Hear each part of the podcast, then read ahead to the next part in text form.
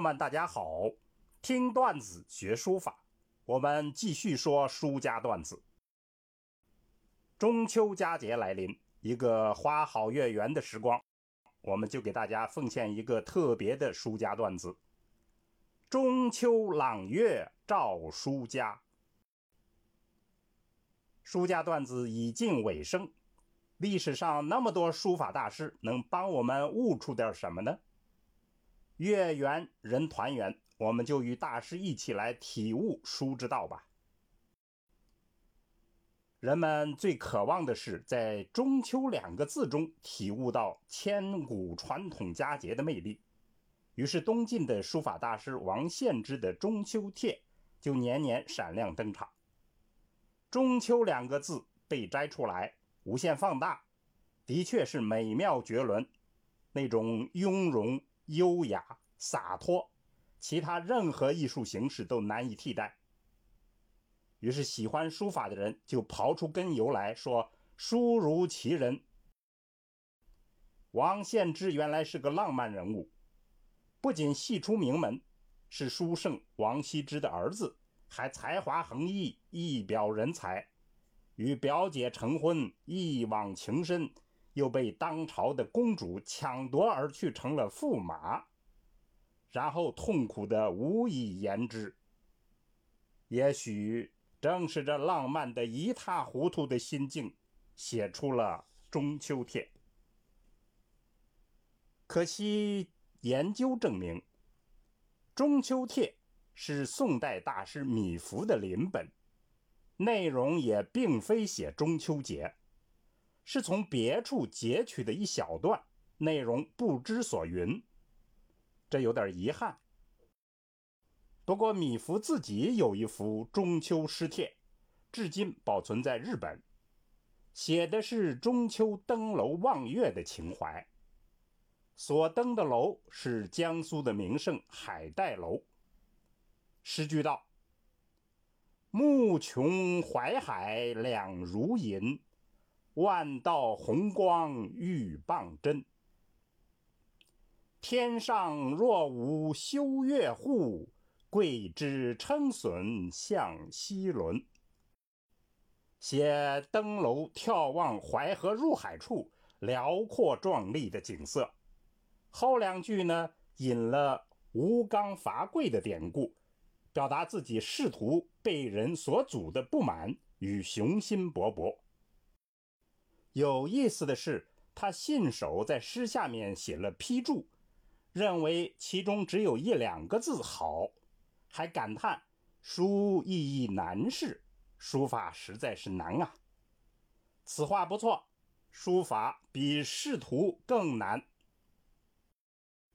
米芾的中秋诗帖，看得出是传承了王献之的风韵。米芾的书法号称击鼓字，这是他的一种自嘲，也是自负，说自己的书法是学习各种法帖的字击鼓而成的。这没有深厚的功底，怎么可能呢？这就涉及到他特殊的身世。米芾从小被母亲带进皇宫，他母亲说白了就是宫中的老妈子。米芾。整天在宫中临摹古人的字画，没有参加科举。后来是皇上感谢他母亲的辛劳，送给米芾一个小官位，他才踏上仕途。米芾很狂，皇帝让他点评当朝的书法，他就把宰相蔡京、大文豪苏东坡等人的书法全调侃了一遍。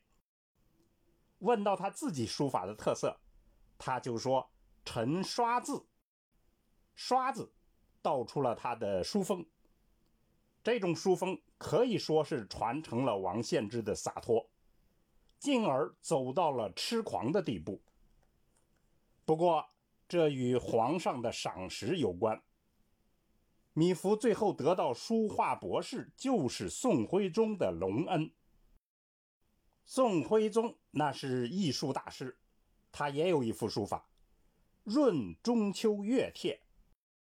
其中诗句道：“桂彩中秋特地圆，况当余润破成仙。因怀圣赏出京月，免使诗人叹隔年。这就是文人皇帝中秋的情怀，浩大、典雅、玄虚。本帖的书法是大大值得称道，是正宗的瘦金体，完全不是人间情趣，而是一种超凡脱俗。既刚健又妩媚，目空一切，疯狂的洒脱。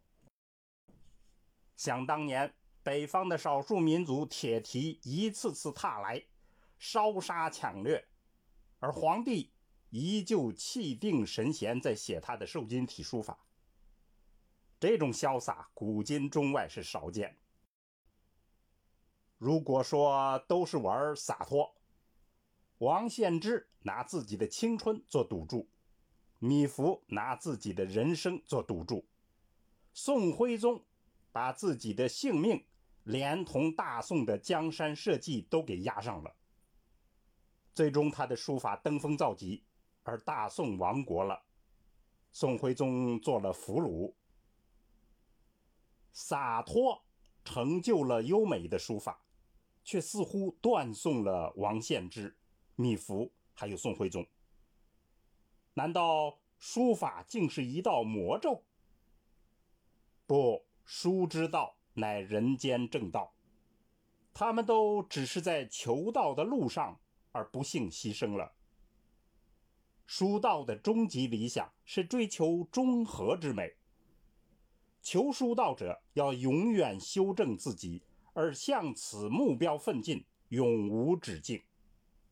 这就是孔子所描绘的中庸之道。孔子说了：“高官厚禄可以不要，刀山火海我也敢闯，但中庸之道难以做到啊！这才是永恒的疏导。”听段子学书法，我们下次再见。